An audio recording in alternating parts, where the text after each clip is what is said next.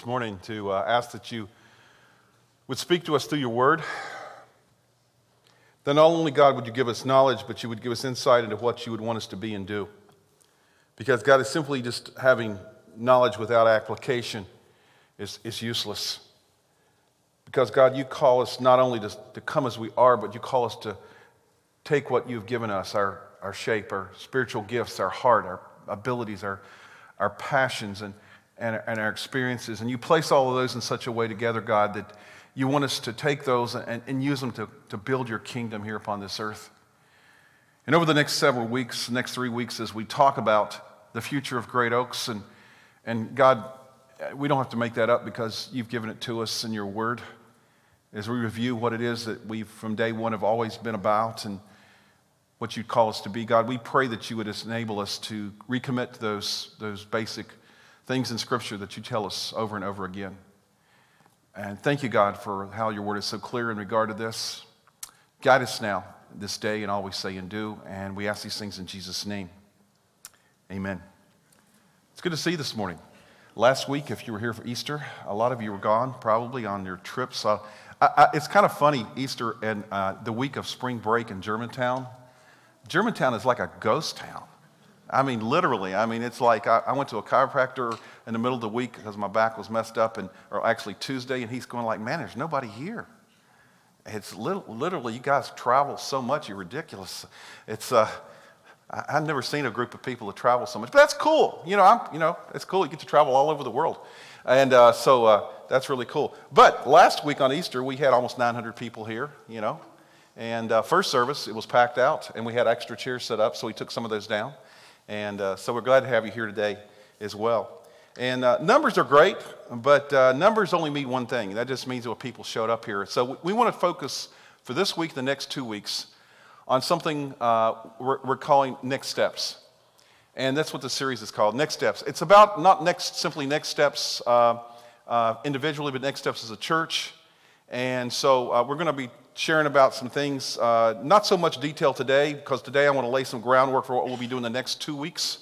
But particularly, we're going to be talking about this whole thing of, uh, of, of there. On, I don't know if you can see that on the, the top up there. There's that little circle that says uh, step in, step up, step out. You'll be seeing that a lot because that's going to be on everything. That's kind of the, the, the logo that talks about what our purposes are as a church. So the next three weeks, we'll be talking about all three of these. Today, we'll be talking about stepping in and what that means uh, as a life of the church. And we're going to be sharing, I'll be sharing some details about some key initiatives that the leadership team and the staff have been talking about and praying about for the last year. Uh, some next steps uh, that we feel like we need to take as a church to go where God wants us to go. And I shared some of those things, uh, kind of some broad strokes on, the, on, the, on your bulletin on the back. So if you want to know what those are, you can read those. I'm not going to share any details about that today. So I just want to, you know, prick your attention a little bit. Say, hey, this is what to be talking about. Uh, some, there's uh, five or six things there that we're going to be talking about, and we'll share more details about that over the next couple of weeks. So that's a teaser to get you back here the next two weeks uh, to learn more about those things. But the thing is, is we really believe that God is, is working in uh, uh, great ways here in this community, and Great, and Great Oaks' best days are not behind us, but ahead. And uh, so we anticipate what God's going to do. So there's some things we need to do to place us in the place where we need to be so that God can work through us here in this, in this community. And how, what we want to talk about over the next three weeks, though, in kind of the broad uh, scope of this, it's in your bulletin, is, is this. How can we as a church continue, not just start, but continue to do what we've been doing to help people step in to a relationship with Jesus Christ, step up into what we call authentic spiritual maturity, and we'll talk about that next week, and step out to use their shape, which I shared in a prayer, their spiritual gifts, their heart, their abilities, their personality, their experiences, uh, to engage and minister to people in the world. How can we continue to do that? Because that's all, what we've always been about. But we want to continue to do that, and we want to do it even in better ways because we believe that God has called us to do that. Uh, the, one of the key verses we've always used at, Great Oaks is, is the Great uh, Commission, which Jesus was the last commission that Jesus gave to his disciples in Matthew 28. It says this Therefore, go and make disciples of all nations, baptizing them in the name of the Father, the Son, and the Holy Spirit, and teaching them to obey everything I have commanded you. And surely I am with you always to the very end of the age. And the interesting thing is when I read scripture and when I see that, so often we, we look at church and we ask, what church is all about? Well, I want to talk to you about, for the next three weeks, about the core values, the things that, that really drive what we do, the things that we need to be focused, laser focused on because these are the things that come out of the great commission that Jesus gave us as well.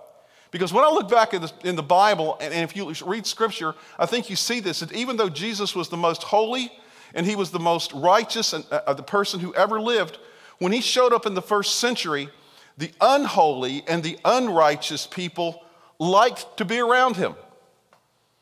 It's really strange. Unholy, unrighteous people like to be around Jesus. He drew them to him. And even though he talked to them about, about God and truth and sin, he did it in such a way that they were never turned off by him or his message. And some of them, I wondered if those people in the first century, as they encountered Jesus, uh, they probably, as he talked to them, uh, they probably thought, if he only knew what had been going on in my life this week, what I did on spring break, or uh, about last weekend, or what I'm thinking about right now, uh, there's no telling what Jesus would say. But even in the midst of that, when Jesus showed up, people who were nothing like him showed up to hear him speak. And the most righteous, holy people in the community were put off by the fact that Jesus hung out with the unrighteous and the unholy. And when I look at that, that is important for today. And what is important for today is that when this morning, particularly all across our nation and around our world, um, all the righteous and holy people are gathered together to hear God's word, and most of the not so holy and not so righteous people stay droves away from churches. And why, why is there this disconnect? Because we see in Scripture very clearly that, that when in the New Testament, it's obvious that the local church is supposed to be the hands and the feet and the eyes and the ears of Jesus Christ Himself. And when we gather together, it's supposed to be like the closest thing that we will ever get to being with Jesus even though he is not physically here. And yet, for some reason, we do not have the same effect on people as Jesus did. We don't draw people to us the way Jesus did. And so here's the big question that I want to talk about this morning and really in this series. That being the case, why would Jesus spend so much time with people who were clearly not God fearing to the neglect of the more religious. Why would Jesus do that? And I believe the answer to that question and our willingness to embrace the answer to that question will do more to determine our future as a church than any other question and answer that there is. So, this morning I want to talk about that. It will also determine whether we continue to be a church, and, and, and hear, hear me, what I say, continue to be a church that is focused on reaching people as opposed to focused on simply keeping people. And I want us to figure this out, and I want us to be different because for some reason, the local church as a whole, not just simply Great Oaks, but the local church as a whole has, has it has not, hasn't been for generations, it hasn't had the same impact on the unrighteous and the unholy and the uninterested that Jesus did. But you're going like, well, that's Jesus though. You know, we can't be Jesus, can we? Well, that's not what Jesus said. We just had a series called Greater recently. And you remember one of the verses uh, uh, that Jesus said, what he said in John chapter 14, verse 12? This is what Jesus says about us. He says, I am telling you the truth. Those who believe in me will do what I do.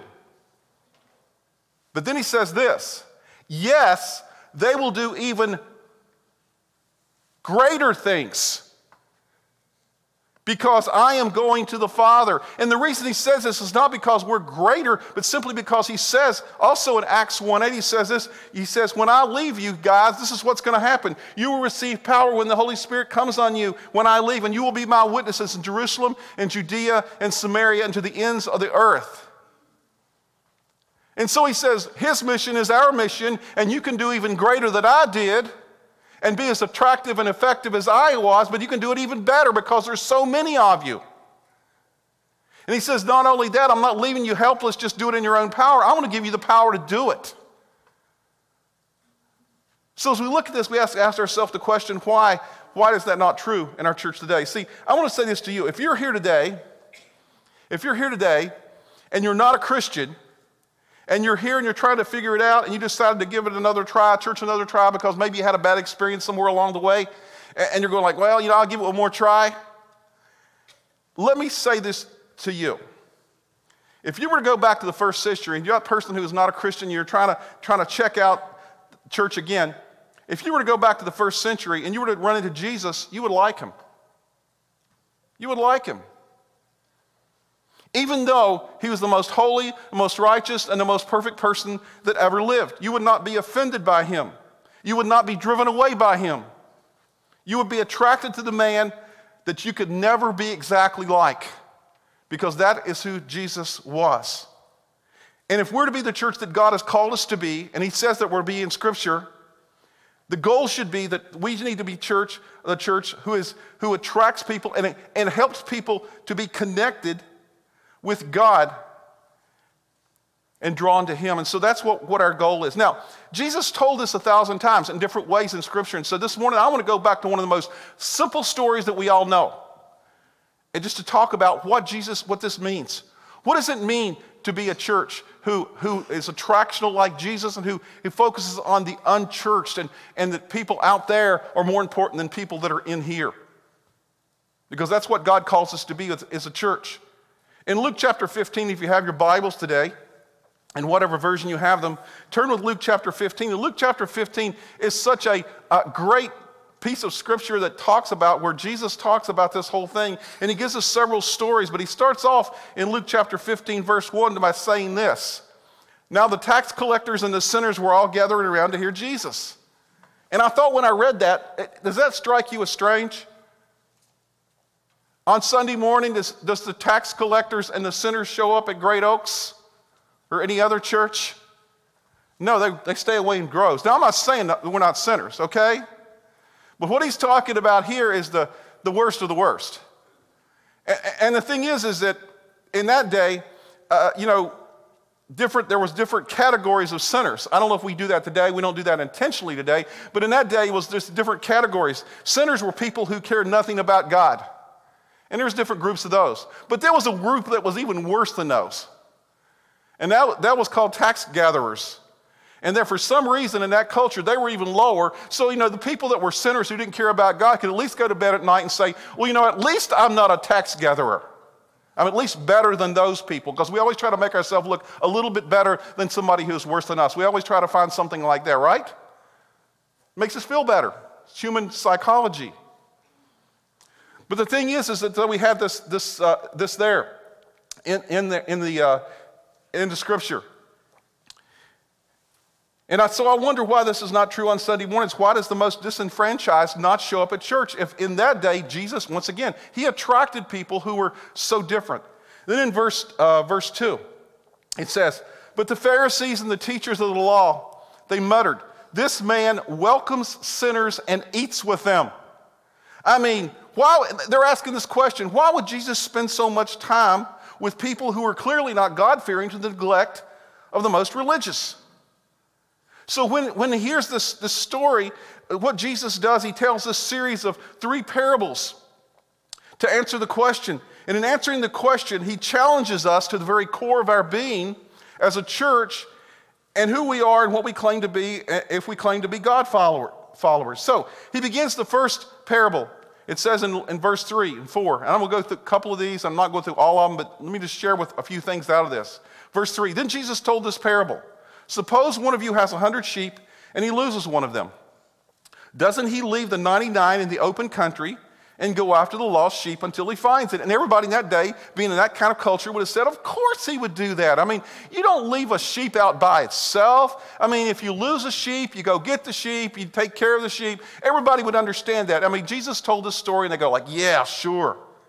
And then he says in verse uh, 5 and 6, he says, And when he finds it, when he finds this lost sheep, he joyfully puts it on his shoulders and he goes home. Then he calls his friends and his neighbors together and he says, Rejoice with me, I have found my lost sheep. The fundamental point that Jesus was making here is this He says this when you lose something or when something is lost, you focus on what is lost to the exclusion of what is secured. It's kind of like this. How many of you have multiple kids? Raise your hands. You can raise your hand. This is participation this morning, okay? Okay. See, that just keeps you awake, okay? Participation. You've been on vacation, you've been at the beach, you've been somewhere, you got off sun, sun, it makes you sleepy, you need something to keep you awake. I might get you to stand up and jump up and down a couple times in a few minutes if I see you're too sleepy, but this morning I just want to ask you to participate, okay? If you got multiple kids, okay, say you go to the mall and you're in the mall and, and or, you know and, and one of the child children gets lost what do you do you go, well, you know, you know, I still got the two other good ones. I'm not going to worry about the lost one, right? So what you do? That's idiotic. You know, you wouldn't do that. What would you do? No, you had two kids secured, or three kids, or four kids, or how many ever kids you have secured, but you keep those kids secured. But at the same time, what you're doing, you focus all your attention on the lost child, right? That's what a good parent would do. And that's what Jesus is saying. He says, when you lose something, you focus on what is lost to the exclusion of what is secured. I mean, the kids that are still there are still there. You don't have to worry about them.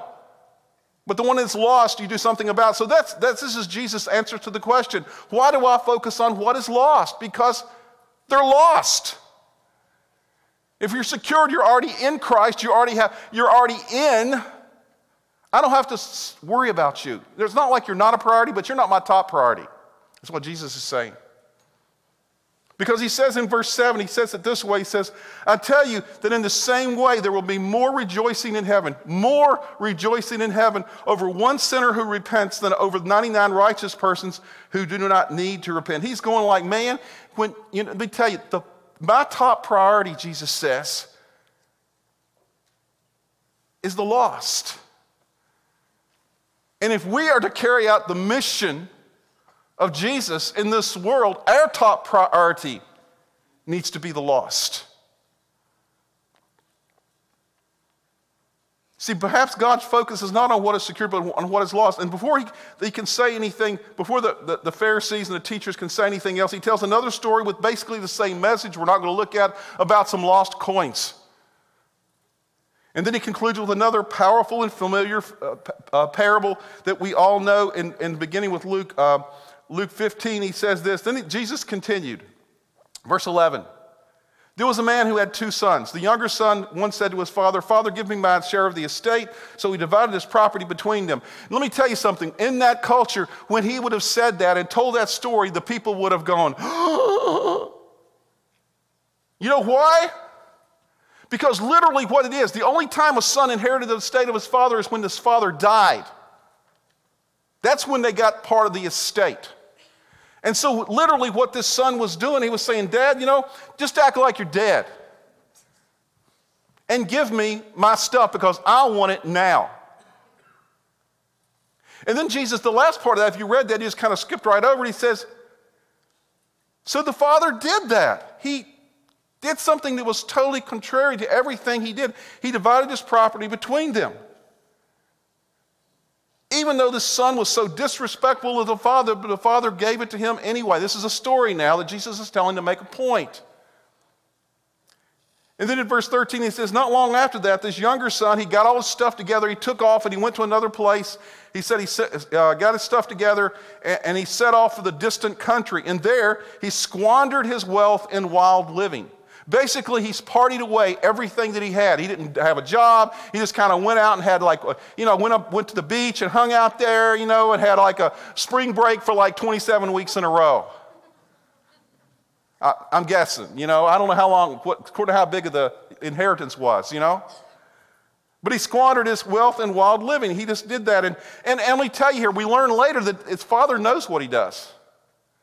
He gets the word back. This is what's going on. I mean, the father still cares and he's still keeping tabs in a sense on him and he knows what's going on, but he let him go, lets him go do it anyway.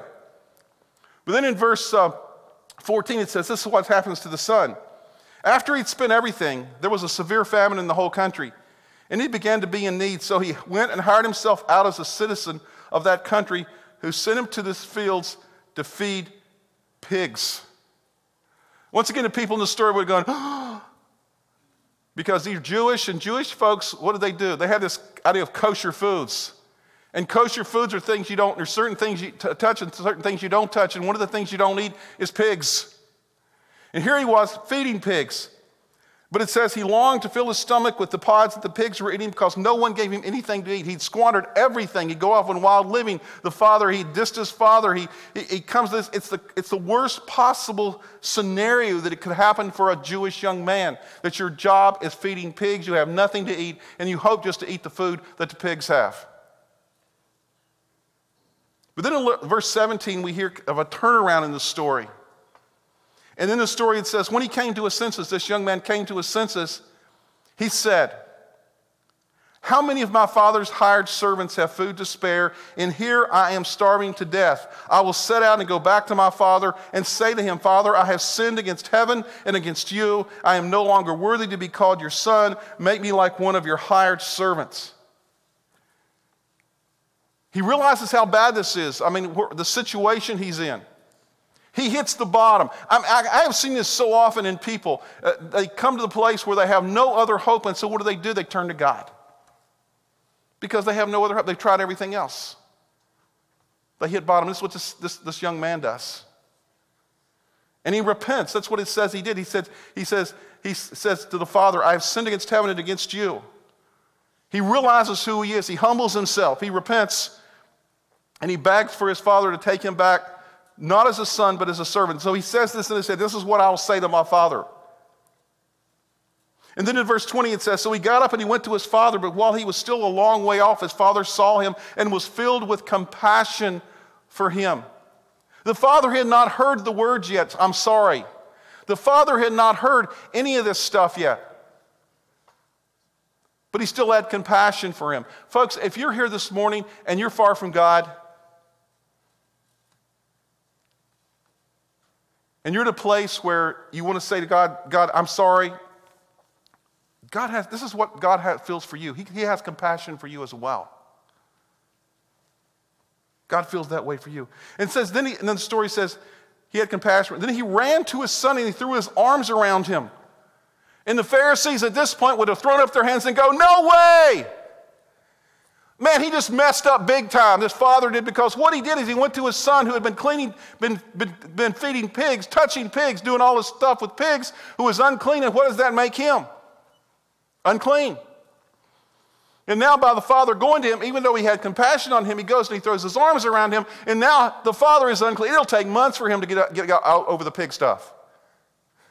You know, re- really. And I think Jesus probably paused at that point, and then he said the, the last words. He said, Not only did he throw his arms around him, but he kissed him. Ooh. I mean, what could Jesus, I mean, what could, what could his father do? He did all that because he loved him so much. And then he says to his son, he says in verse 21, the son said to him, Father, I have sinned against you, heaven and against you. I'm no longer worthy to be called your son. That's where he says he's repentant. And then in verses 22 through 24, but the father said to his servants, Quick, bring the best robe and put it on him. Put a ring on his finger and sandals on his feet. Bring the fatted calf and kill it. Let's have a feast and celebrate, for this son of mine was dead, and now he's alive. Again, he was lost and he's found. So they began to celebrate. He was not lost physically, he knew where he was, but he was lost what? Relationally. He had broken his relationship with the Father. And we can read a few, few chapters later in Luke, and we read that Jesus says this, and this is what reminds us of what his mission is and what our mission is. In Luke 19 10, it says, For the Son of Man came to seek and to save what was lost. What was lost relationally? What was relationally? Those people who relationally disconnected from God, that's the purpose that Jesus came to reconnect us with God. That's his primary mission, and then that is our primary mission as a church.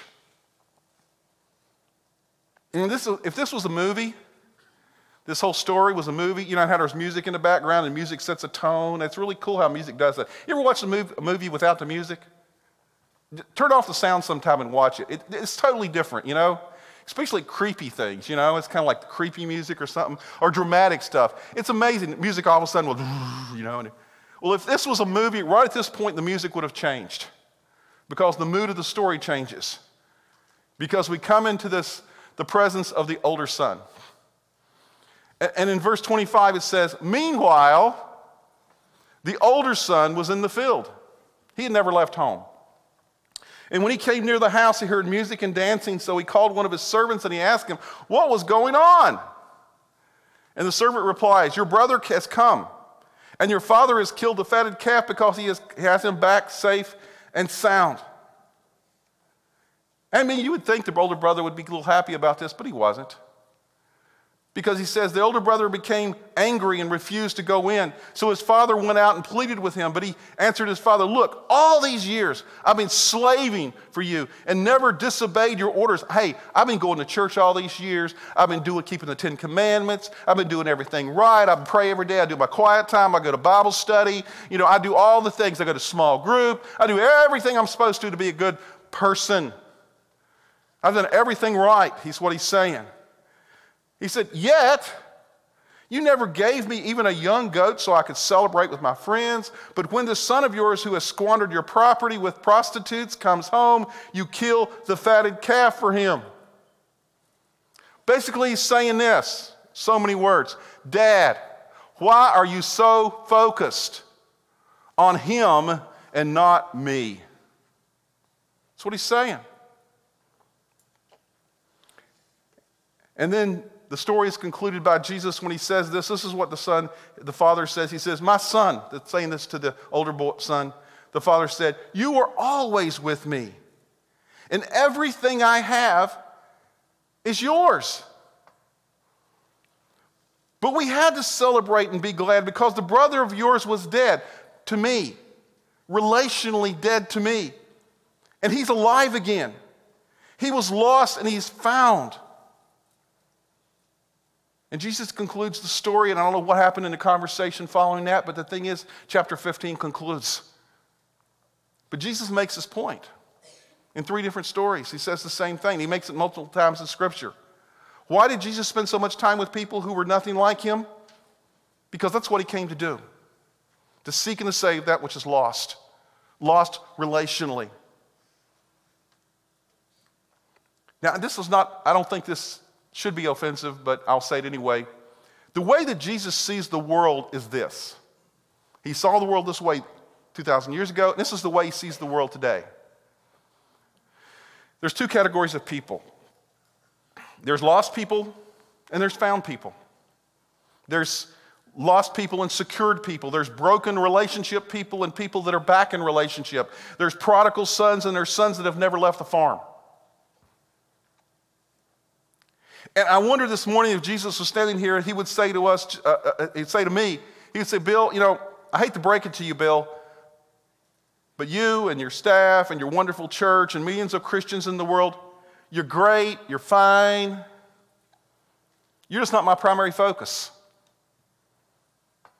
You're not why I came. I came to restore relationships with the lost, the disenfranchised, disconnected people.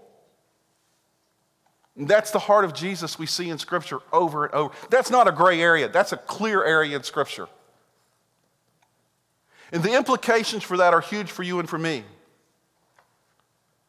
And for us as a church, because the easy thing, let me just tell you this the easy thing for us to do is to continue to fill up buildings and sing songs and do Bible studies, and those things honor God.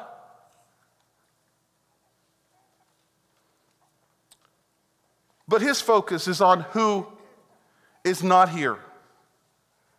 And that's what he challenges us to be focused on as well. See, if, you, if you're here and you're far away from God, you are more God's focus this morning than I am or anybody else is sitting here who already knows Christ. And that's hard for us to hear. It's not about us. But that's what Jesus is saying. And so I want to ask you a question this morning, kind of bring things to conclusion here. The question is this Will we, individually and as a church, have the heart of the Father or the heart of the older brother? Will we, individually and as a church, have the heart of the Father or the heart of the older brother? The heart of the older brother is it's all about me. Let me tell you something about Great Oaks. When this church was started, it was started by people who were so much committed to having the heart of the Father. It was not about being safe and secure. I mean, it was, it was, it was risky to start a church in a community, in a school with no resources. But it was about the lost, the disenfranchised, the disconnected people that were out there. And I remember even when I came, and the church was about four and a half years old when I came on board, something like that, four and a half, five years old when I came on board. And I was so excited, and I still am, okay? About the fact that this church wanted to reach the people of the community, and we were here for them out there. And the challenge for you and for me is simply this that we will continue to be a group of people who are focused on the unreached and don't become like, now, I know this is, this is going to sound incredibly judgmental, and it is, okay? That we don't become like most of the other churches in America who focus on who's here and who gives the money and, what, and, and all about who is who and where does everybody sit and where do you park. I mean, who cares? And we have never been like that. That's great news. But you don't want to ever become like that. And I don't want to ever be a part of a church like that again or lead a church like that. I don't want to become an older brother that is so satisfied in my Christian life and my life is so consumed with the business of running the big church uh, that I forget about that, that, that I am not my Heavenly Father's priority, His main priority. Because guess what? I'm already in. I feel I'm secured in Christ because of what He has done and what I've accepted Him for what He has done. And his primary focus, as it was when he sent his son into this world, was and is on outsiders. Those who have never known or known and forgot or intentionally turned their back on God and walked away. And, I want to say this the one thing that makes this so weird to talk about in, in this setting is that I used to be one of those people, an outsider. And so did you. You weren't born a Christian, a follower of Christ. You had to make a decision somewhere along the way, and somebody shared with you about what it means to follow Christ in some way.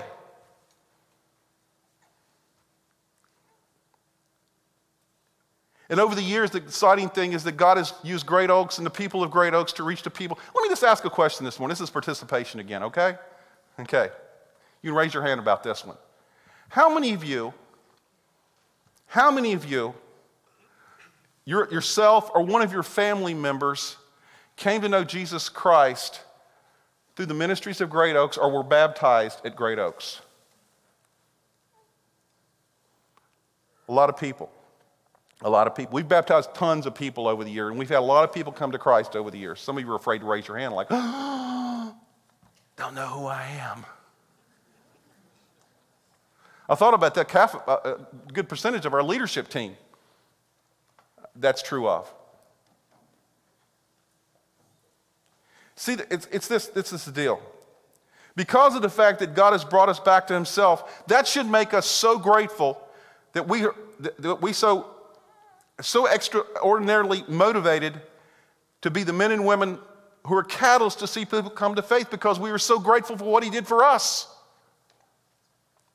But it's so easy just to be like the big brother, just working our job and being satisfied uh, uh with going to heaven and when we die and, and hope that God is paying attention to all the good I'm doing and the money I'm giving and all the stuff I'm doing in my life. And like the story earlier I asked about, have you ever lost something and tried to find it and were frustrated because nobody will help you? I was in the mall, not here, but in Virginia years ago when I was there.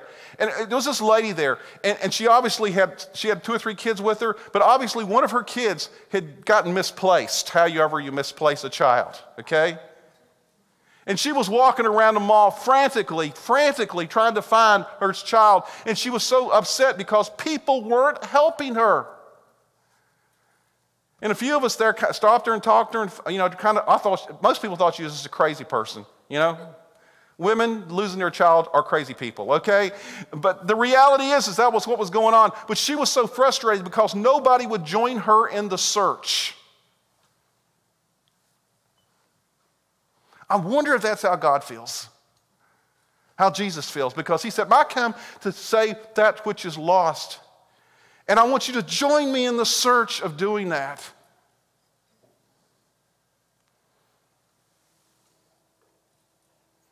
See, the value of something is determined by the time we give to searching for it, the energy we give to searching for it, and the price we're willing to pay to retrieve it. How much does God value those who are disconnected from Him? How much do you, va- how much do you value those who are disconnected from Him? How much time are you willing to invest and to spend? How much time, energy are you willing to invest? What is the price you will pay? Now, I don't think we've lost that as a church, but we could easily lose it that passion.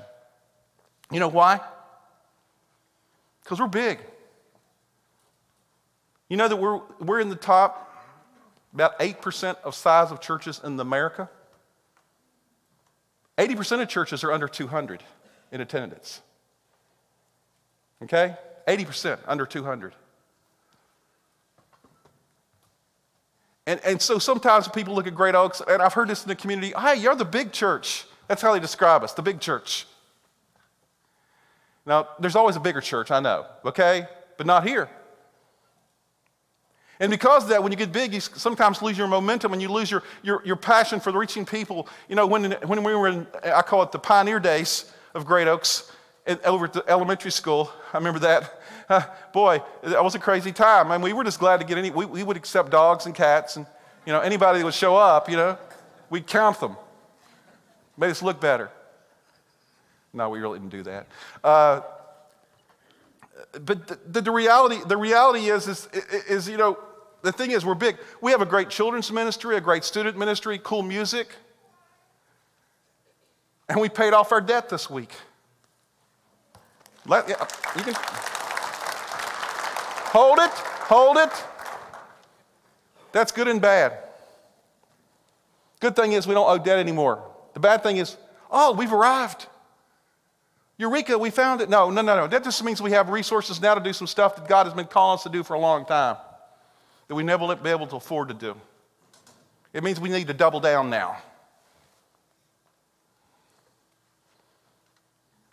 And sometimes I look around, and we were, I was talking about this with my accountability partner the other day about there's, there's some insider mindsets that's really, really, really, really easy to look around and realize that we sometimes could lose a little bit of momentum about that, that guests are primary on Sunday mornings.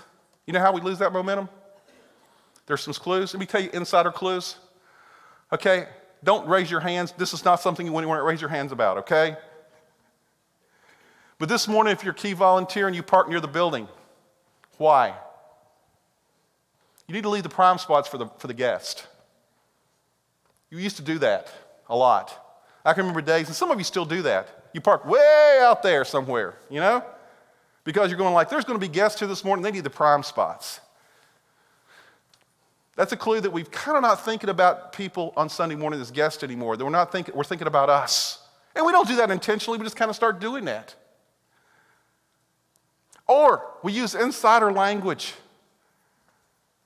You know what I'm talking about? I mean, if, if, if you have to explain where your kids need to go with more than two words, where the kids are, we have our own language now. We have our own titles for stuff. You know, when I'm, when I'm with people in the community and they ask me about, do we have this? I never use the terms that we use here.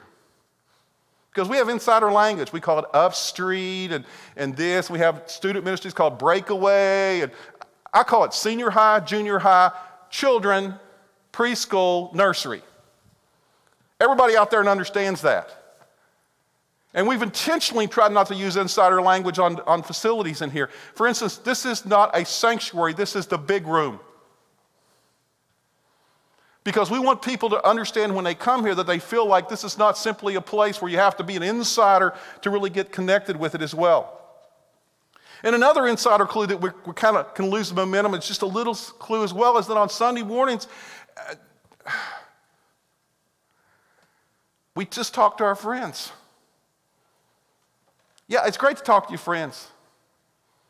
But sometimes look around you and see who's there that seems disconnected. It's really easy to figure people are disconnected. They don't know that the coffee is free. You need to tell them, even though it has a sign. They don't know where the bathrooms are, even though we have signs, because they're not used to the building here. You need to look around for people that look like they're confused and lost and go and talk to them. I mean, if somebody showed up at your house and your front door and you invited them to come and they showed up and they walked in, would you just turn around and ignore them? Would you just have a conversation with your kids or your family or whoever and, and just kind of ignore them? No, you wouldn't do that. That's not what you'd ever do. You wouldn't do that. Folks, those of us who are insiders need to have the, a mentality that we are here. And the God's primary focus is those who are outside who need to be connected with God, and we want to make them welcome. I think that's what Jesus was all about. For some way, he could speak the truth, and he did it in such a loving way that people never felt, even though they, they heard the truth, they never felt condemned.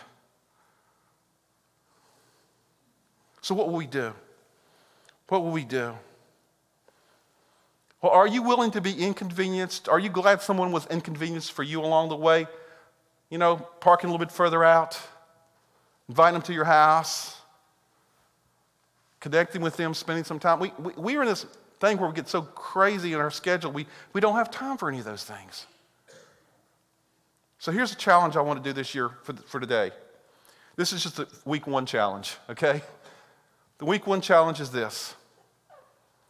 If truly our mission is God's mission, which is Jesus' mission, to seek and save those who are lost, I'm going to ask, I'm going to pray in a moment. I'm going to ask that God would bring to your mind somebody that's in your sphere of influence, work, neighborhood, somewhere that is disconnected from God.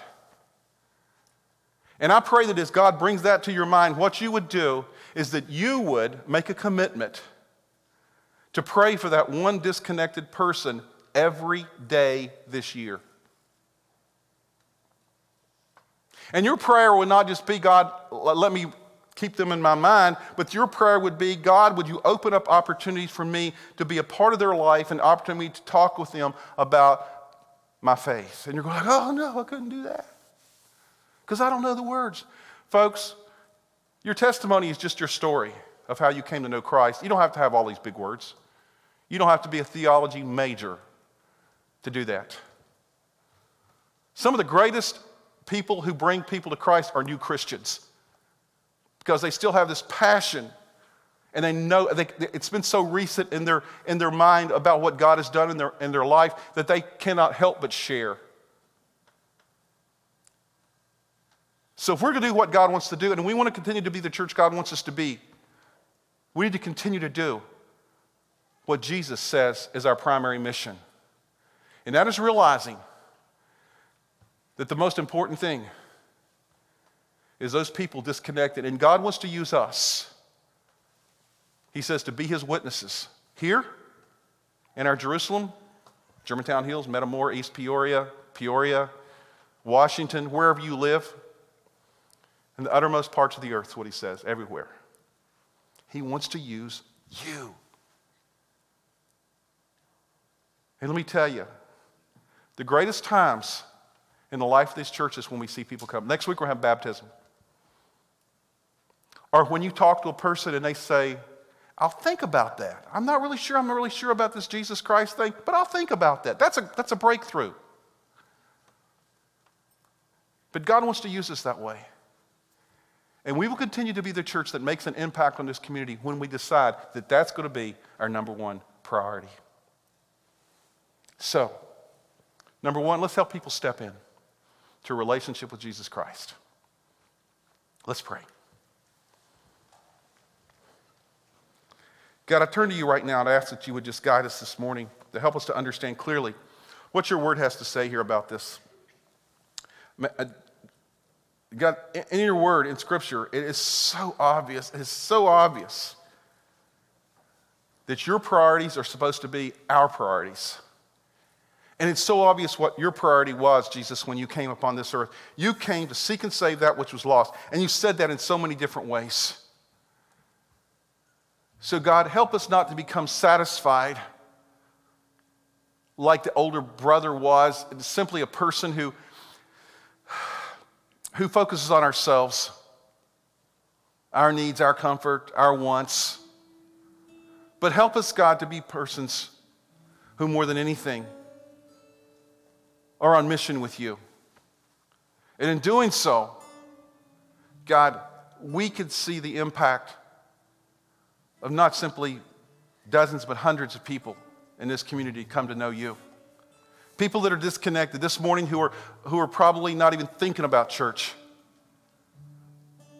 not thinking about you, God. But God, they need to be because for those of us who know Jesus Christ as Lord and Savior, we know that without you, we would, do not have hope. We don't have hope for eternity, but we don't have the hope and the resources to live life day to day in a way that makes us effective and gives us peace and hope. God is this morning, God, that we would be the church